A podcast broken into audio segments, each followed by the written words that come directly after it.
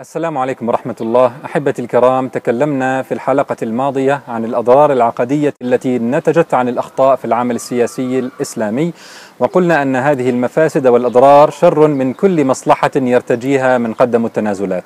ترى هل تنبأ علماء من قبل باحتمالية حدوث هذه الأضرار؟ الجواب نعم وإن كان هؤلاء العلماء قلة. بين هؤلاء العلماء أن أي تحرك سياسي يجب ألا يؤدي إلى التلبيس على الناس في أمور دينهم لكن أين المشكلة؟ المشكلة أنه بعدما وقعت ممارسات سياسية في غاية الخطأ وأدت إلى هذا التلبيس بأشد أشكاله توقعنا أن يطبق هؤلاء العلماء قاعدتهم وينادوا بتحريم هذه الممارسات وينأوا بالناس عنها ويوجهوا ممارسيها علنا لأنها وقعت في العلن وآثارها عمت.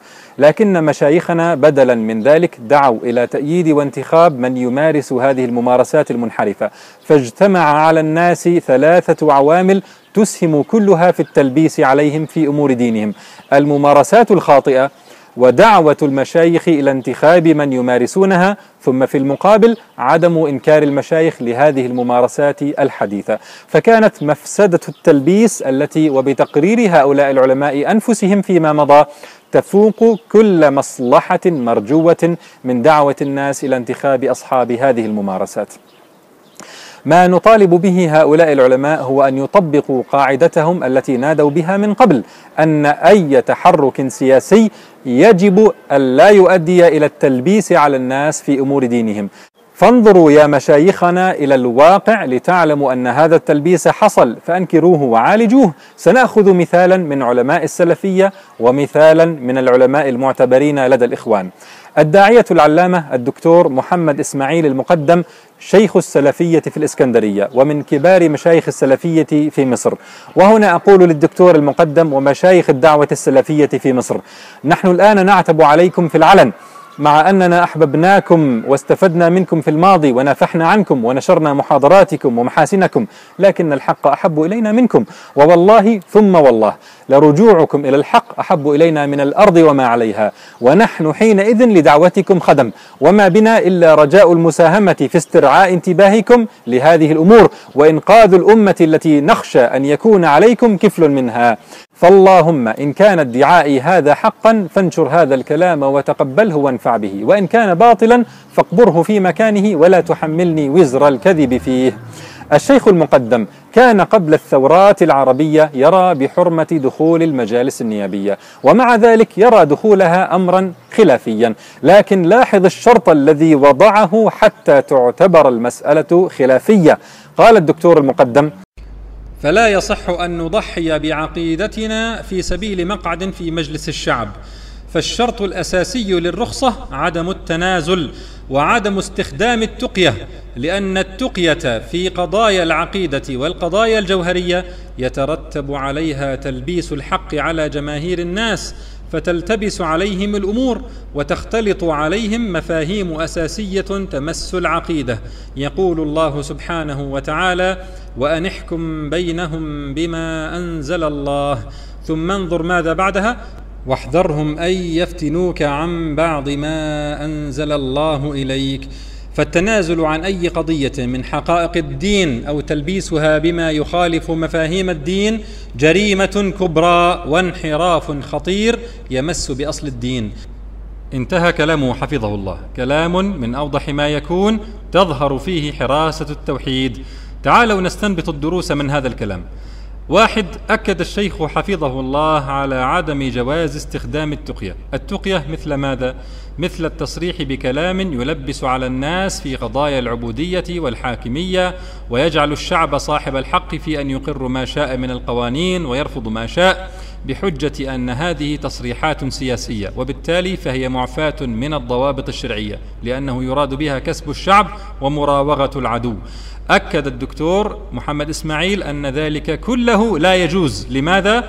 قال لأن التقية في قضايا العقيدة والقضايا الجوهرية يترتب عليها تلبيس الحق على جماهير الناس فتلتبس عليهم الأمور وتختلط عليهم مفاهيم أساسية تمس العقيدة. ثانيا سمى الدكتور المقدم التلبيس على الناس في أمور العقيدة جريمة كبرى وانحرافا خطيرا يمس بأصل الدين. البعض يلومني عندما أقول أن ممارسات الأحزاب الإسلامية ليست اجتهادا مقبولا ولا خلافا سائغا.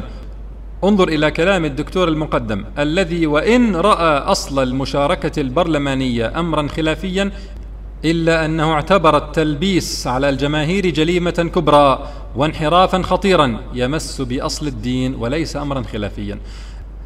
الآن ما الموقف الذي نتوقعه منك يا دكتور محمد إسماعيل بعدما فاز المرشح الذي حشدتم الناس إلى تأييده؟ فكان مما جاء في أول خطاب له أن قال الإخوة والأخوات الأبناء والبنات أيها المسلمون في مصر أيها المسيحيون في مصر.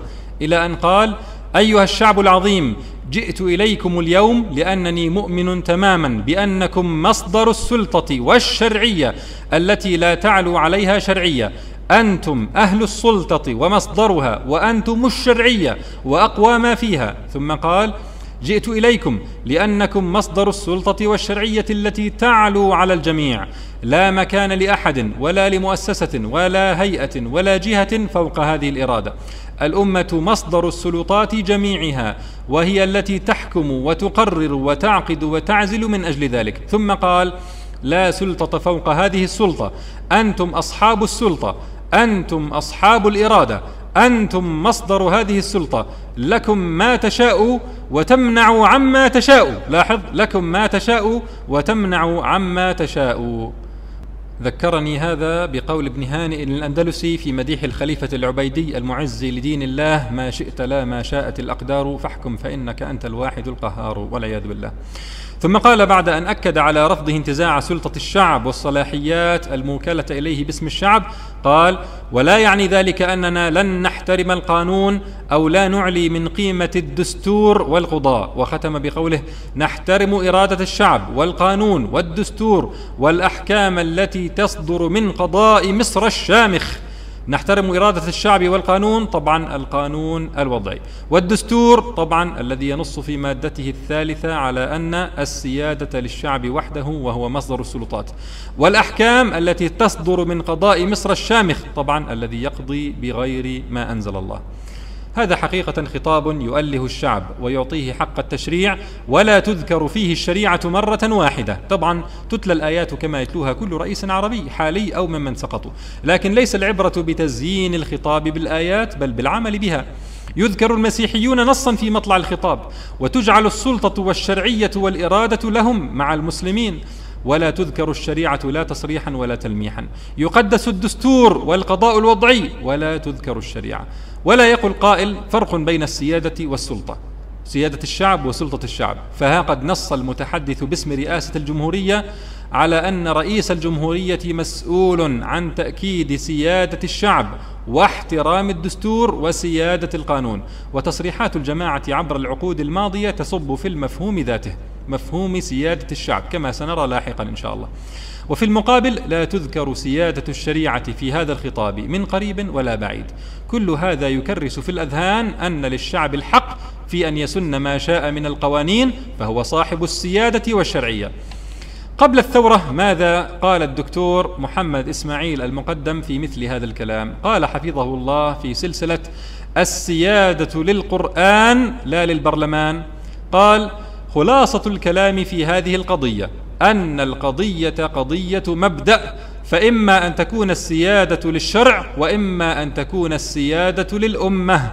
إما أن يكون الحق في التشريع لله خالصا لله وحده وينحصر دور الأمة في التخريج على أصول الشريعة والاجتهاد في تطبيق أحكامها على النوازل لتكون حينئذ على دين الله وذلك هو الإسلام.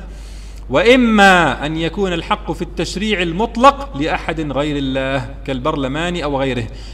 يحل به ما شاء ويحرم به ما شاء ويعطل به من الأحكام الشرعية ما شاء ويمضي به منها ما شاء ويسبغ الشرعية على ما شاء وينزع الشرعية على ما يشاء. فذلك قال الدكتور المقدم فذلك هو المسلك. الذي اتفقت الأمة قاطبة يعني إجماع ليست مسألة خلافية.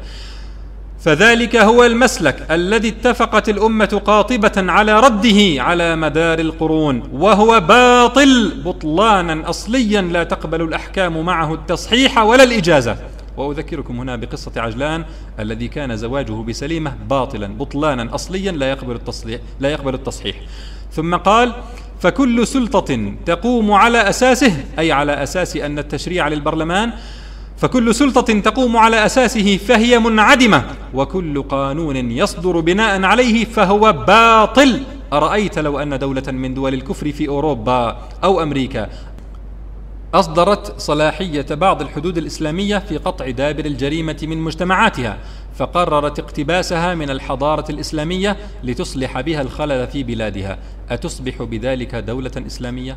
ثم قال إن تطبيق الشريعة الذي يعتد به في هذا المجال لا يبدأ من اختيار بعض الأحكام الشرعية وتقنينها وفرضها على الناس ولكنه يبدأ من إصلاح هذا الخلل الأكبر الذي تفشى روحه الدنسه في كل مرابط الأمة وهو مبدأ سيادة الأمة بالمصطلح الغربي وما يعنيه من الإقرار لممثليها بحق التشريع المطلق ونزع السيادة عن الشريعة الإسلامية.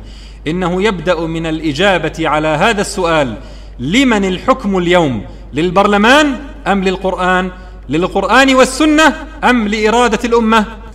وبدون الجواب على هذا السؤال وحسم هذه النقطة في البداية سوف يظل الناس في غبش وعماية. ولا يعدو ما يأتي بعد ذلك من الإصلاحات إلا ترقيعا جزئيا. لا تصلح به دنيا ولا يقبل في دين.